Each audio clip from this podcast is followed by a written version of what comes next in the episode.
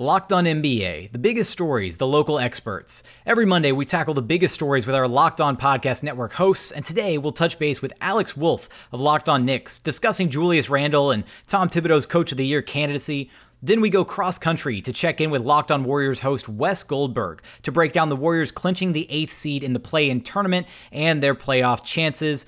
Lastly, we're going to speak with Charles Mockler of Locked On Clippers as Kawhi, PG, and company are headed for a rematch against the Dallas Mavericks. It's all coming up shortly. The biggest stories with the local experts here on Locked On NBA. You are Locked On NBA, your daily NBA podcast part of the Locked On Podcast Network.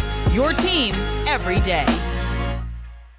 What is up, and welcome to another Monday edition of Locked On NBA. As you can probably tell by the distinct lack of an amazing Aussie accent, I am not Josh Lloyd. Josh needed a pinch hitter today, so you've got me, Jackson Gatlin, host of the Locked On Rockets podcast, right here on the Locked On Podcast Network. Quick reminder that the NBA playoffs are almost here, so don't miss out on the big storylines and team previews you can find every day on the Locked On NBA podcast. Follow the Locked On NBA podcast on the Audacy app, Apple Podcast Podcasts, Spotify, Google, or wherever you get your podcasts.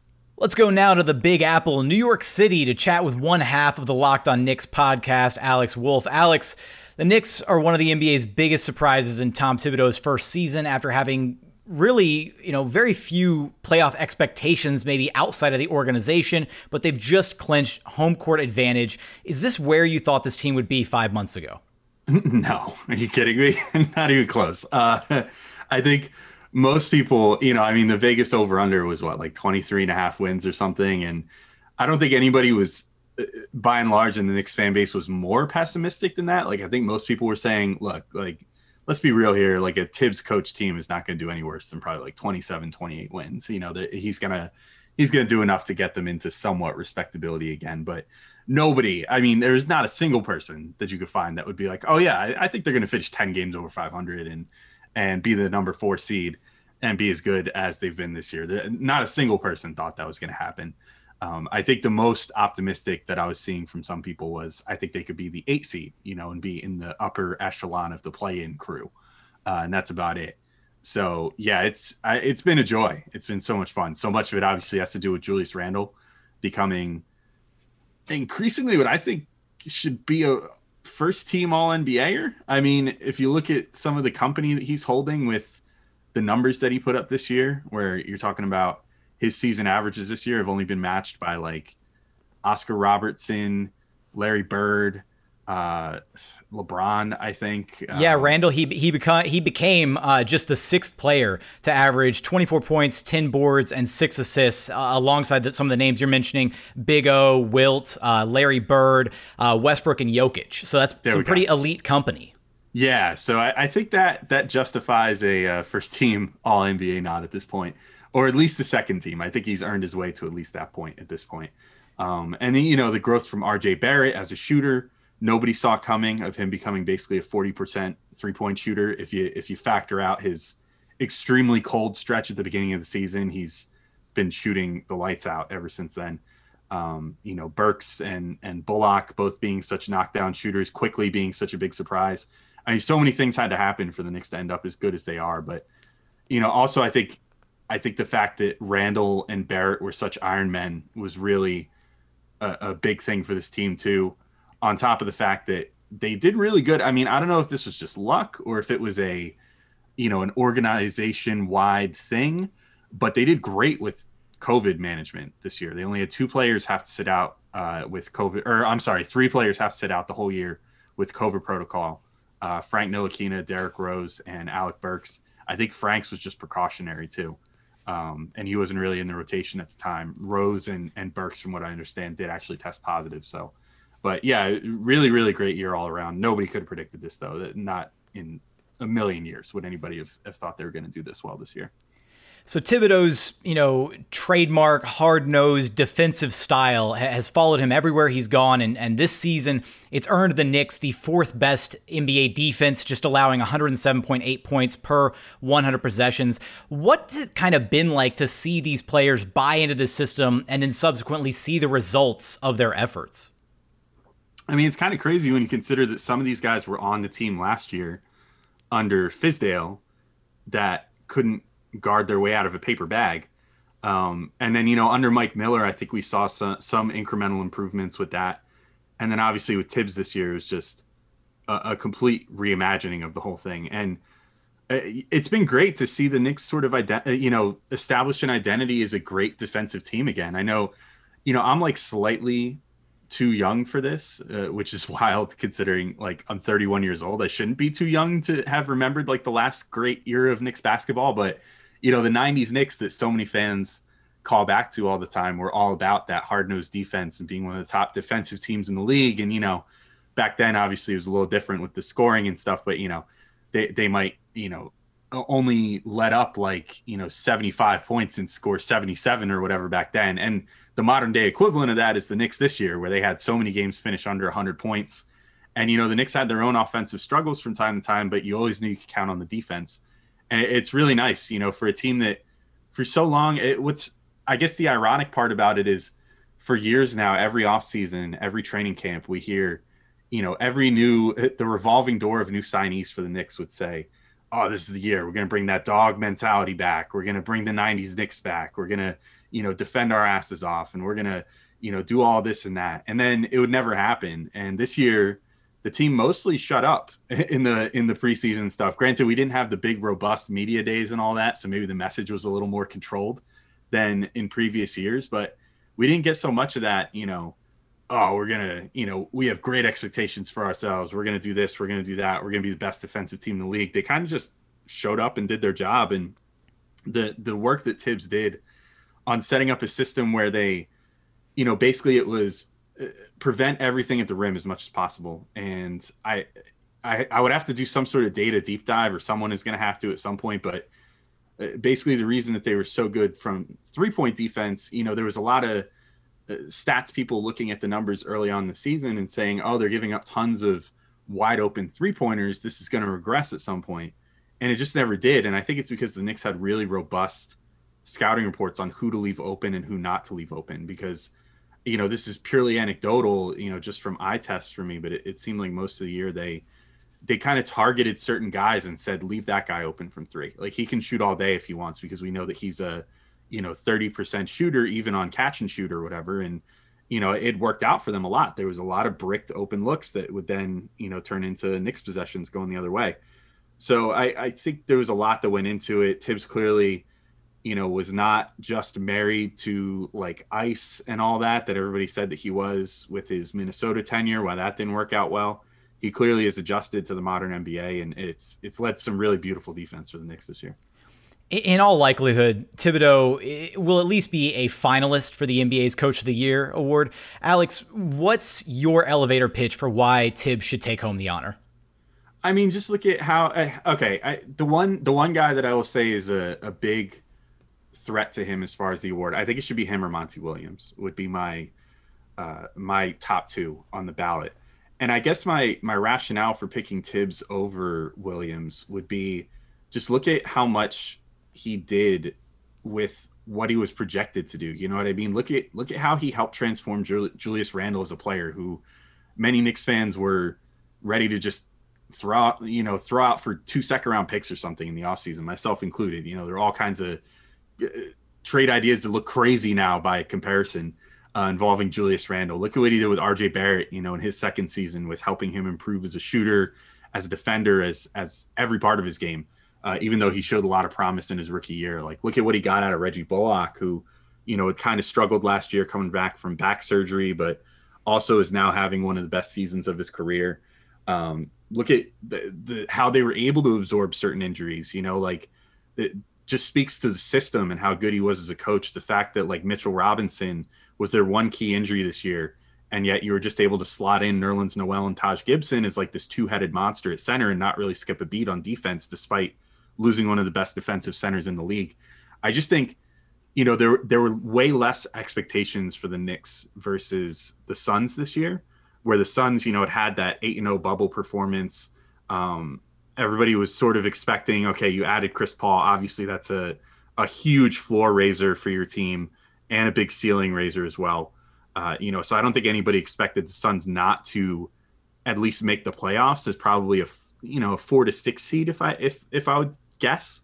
And you know the fact that they wound up competing for the one seed towards the end of the season definitely speaks to how well of a job uh, Williams did there. But I just think Thibs, given what he was handed, which was a slightly turned over roster from a team that won as few games as it did last year, um, and managed to turn it in, you know, churn out a probably all NBA player in Julius Randle, first time All Star.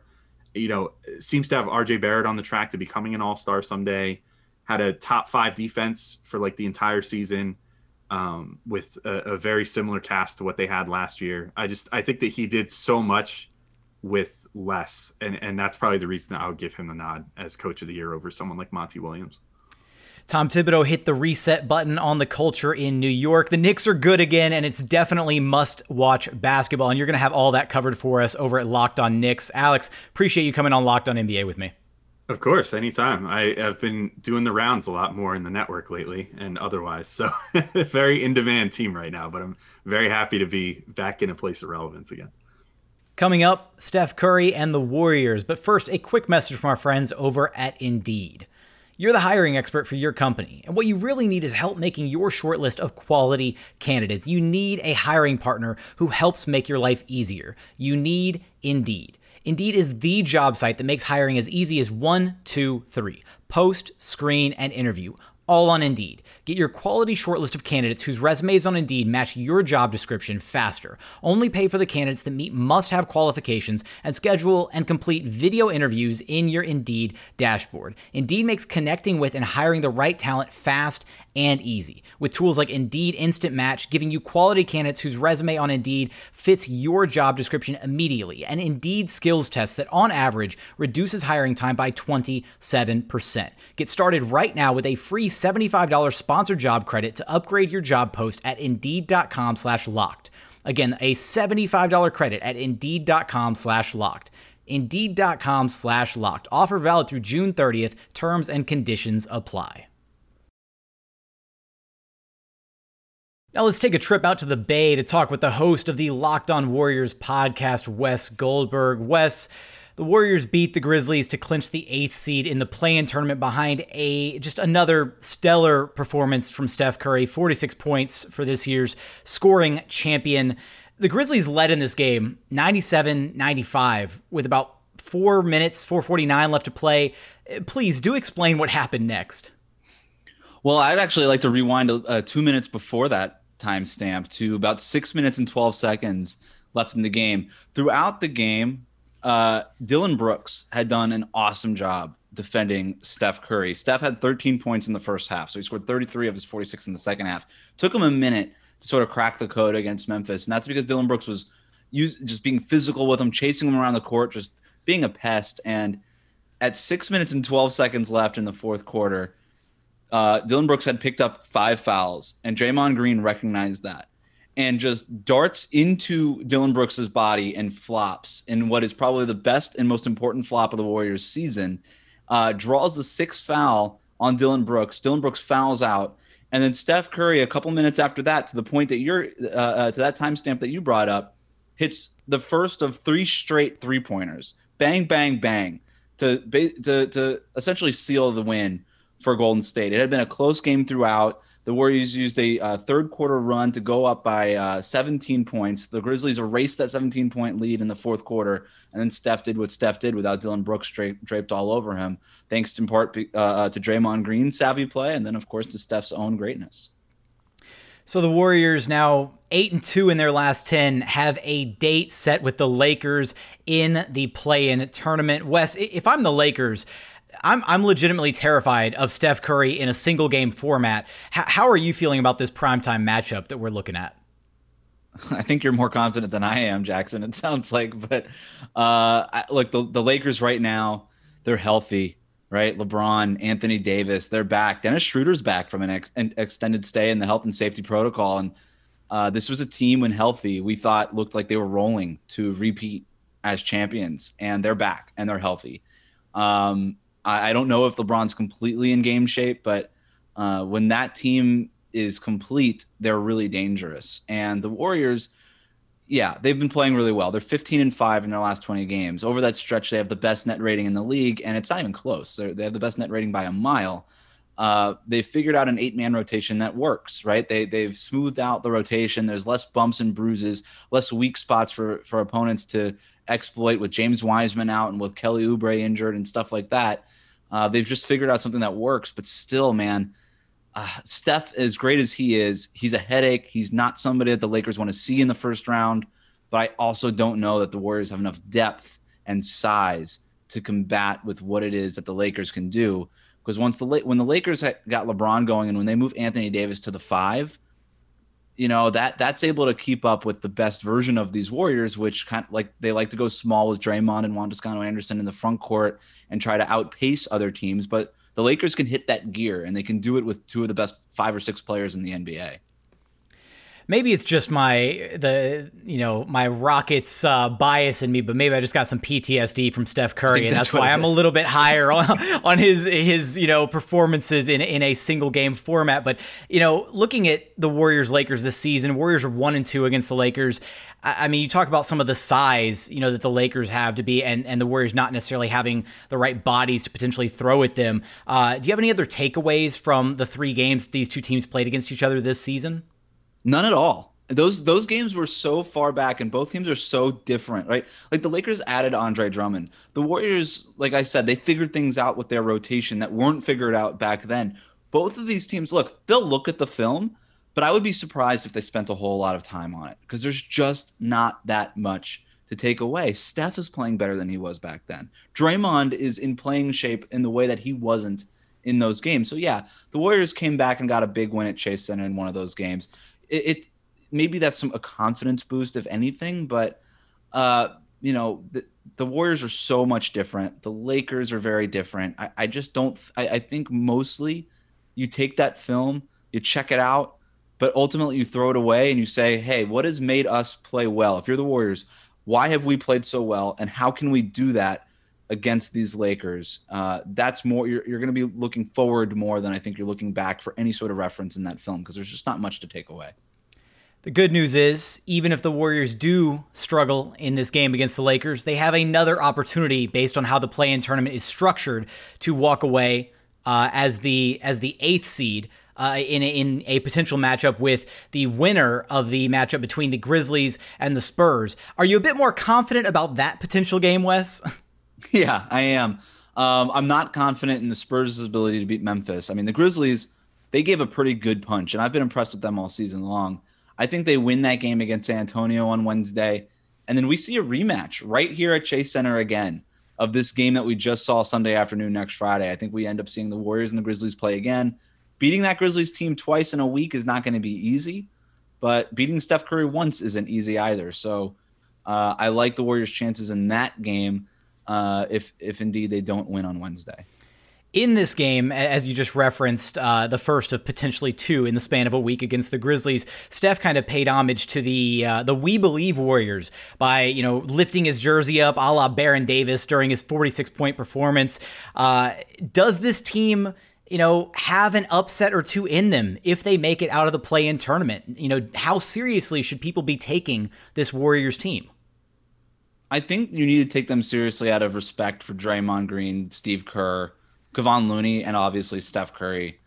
Uh, I don't know that there it, there's a we believe 2.0 thing happening here, um, but who's to say that there isn't, right? I mean, Steph, he's going to win you a game in a playoff series, right? Um, but uh, if it's Utah in that first round matchup, if, if the Warriors make it out, or if they play Phoenix, depending on what seed they get, it'll be one of the. If the Warriors advance out of this play-in tournament, it'll be one of those two teams. Um, look, I, I'm not I'm not going to sit here and say that it's impossible for the Warriors to pull off the upset. I think it's a little improbable, but that's why they play the game, right? That's that's what it's all about. And once you have Steph and Draymond in, in a playoff setting, anything can happen because those guys have been there before. They're hungry because they haven't been there for a year, and, and they know what it takes to win games in those moments. And if you just if you ramp up Steph Curry's minutes to 40 a night, if you if you you know ramp up Draymond Green's minutes to 36 or 38 a night uh, they're going to be really tough to beat. You know, I don't think any team wants to play them. Of those two teams that you just mentioned, obviously the Jazz, the Suns walking away as the top two seeds uh, in the West this season. is there a preferred matchup for the Warriors? Is there one that you look at and you think, you know what, there's a better shot of an upset against this team versus this team? I don't know if I have a preference, but I I wonder if the Warriors prefer to play Chris Paul again. Not to bring up Rockets stuff again, but they've had Chris Paul's number whether Chris Paul played for the Clippers or the Rockets in the playoffs. I think there's a certain amount of confidence going into those kinds of games and I you know, Phoenix is so prolific in the mid-range area. But if the the Warriors are very prolific from three-point range, and that math may favor them. Now, I'm not saying they should be favorites in that series, but I think the route is easier. If they're going to beat one of Utah or Phoenix, I think the road to beating one of those teams is easier in Phoenix than it would be in Utah because the Jazz just have so much depth. Rudy Gobert is probably the defensive player of the year. It's, he he makes things so much easier for everybody for them on defense. And uh, the first, the last time that the Jazz and the Warriors played, uh, the Warriors won, but the Jazz were without Mike Conley and Donovan Mitchell. Presumably, they'll have those guys back by the first round of the playoffs. And if that's the case, obviously you like the Jazz chances. But the Warriors basically beat Phoenix last week with Phoenix at full strength. They were without Cam Johnson, but I don't know that he's swinging a series. So uh, I think if you're the Warriors, you probably like your chances against Phoenix a little bit more. How far can Steph Curry take this version of the Golden State Warriors? Wes, you'll have us covered for all of that and more over at Locked On Warriors. Wes, thanks for joining me on uh, Locked On NBA. Thanks for having me. Coming up, what's going on in Clipperland? But first, a message from our friends over at betonline.ag. Look, betonline is the fastest and easiest way to bet on all of your sports action. Baseball season's in full swing. We've got NBA playoffs right here, right now. They're about to start, and you can track all of that action over at betonline. So before the next pitch, before the NBA playoffs actually get underway, head over to Bet Online, check them out. They've got all the action for MLB, NBA. They've also got UFC, NHL, you name it, they probably have it over at Bet Online. So don't sit on the sidelines anymore. Head over to their website and use promo code Locked On. That's L O C K E D O N for a 50% welcome bonus on your very first deposit. Again, that's promo code Locked On for a 50% welcome bonus on your very first deposit. Bet Online, your online sportsbook experts.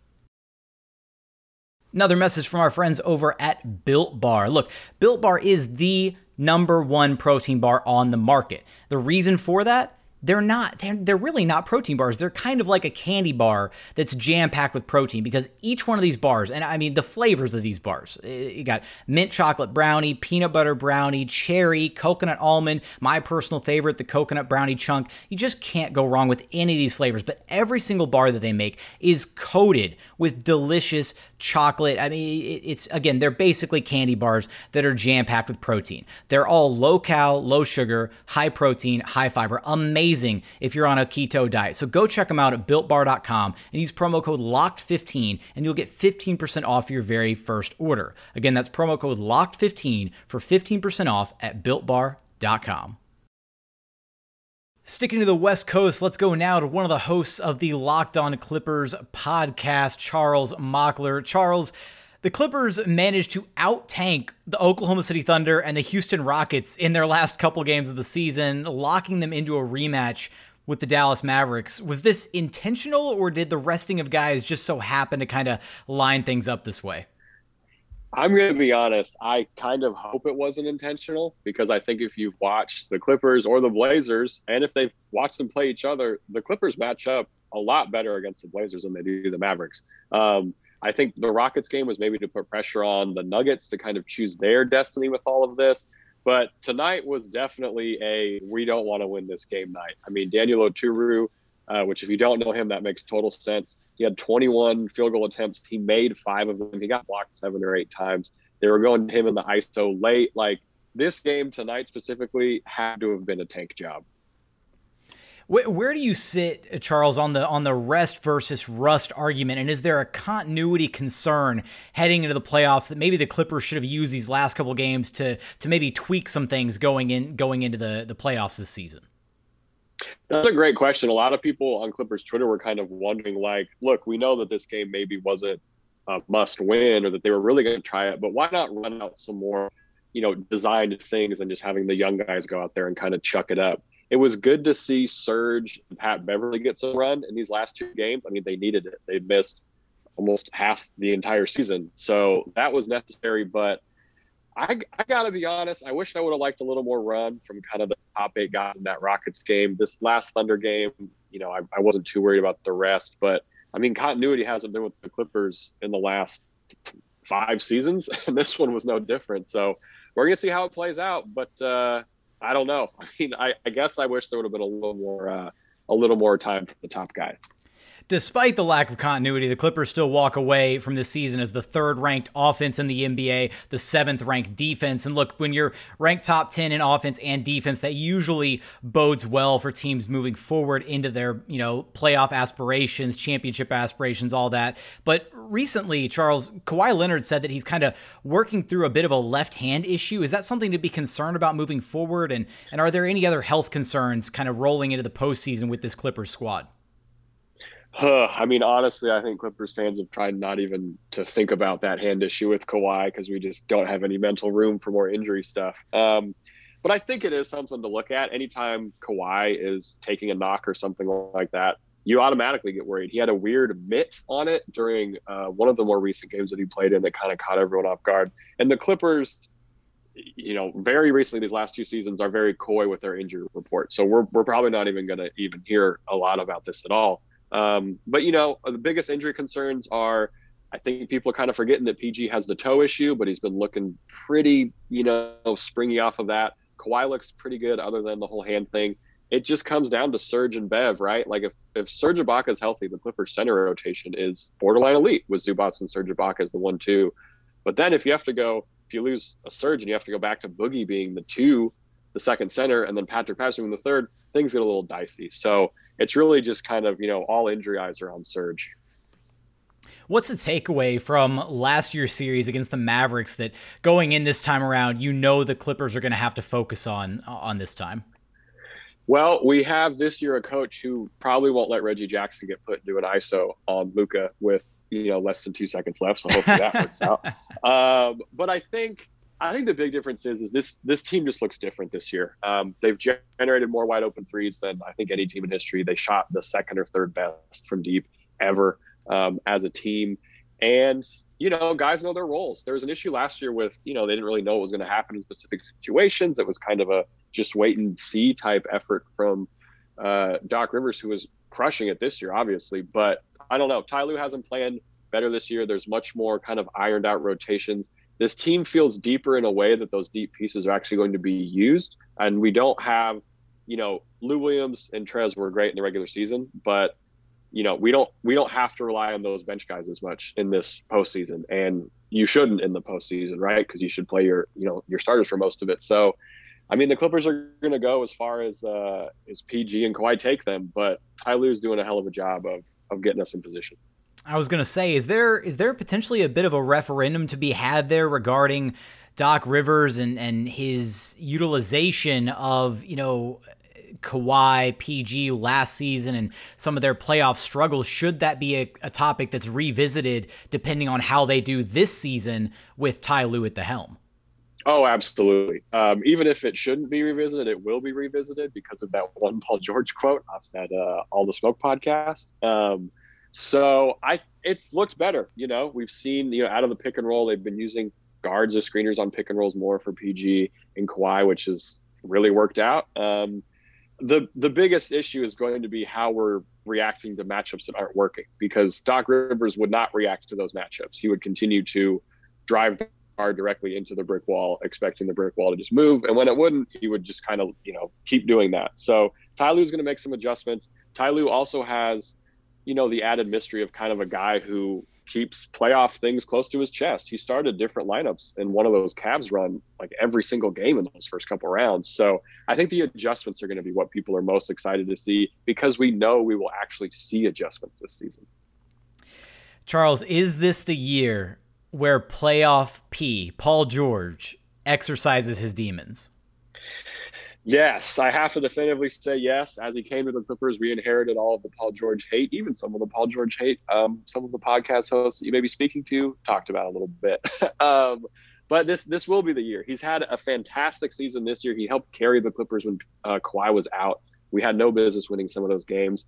And look, he just seems like he's in a better place. There's no bubble.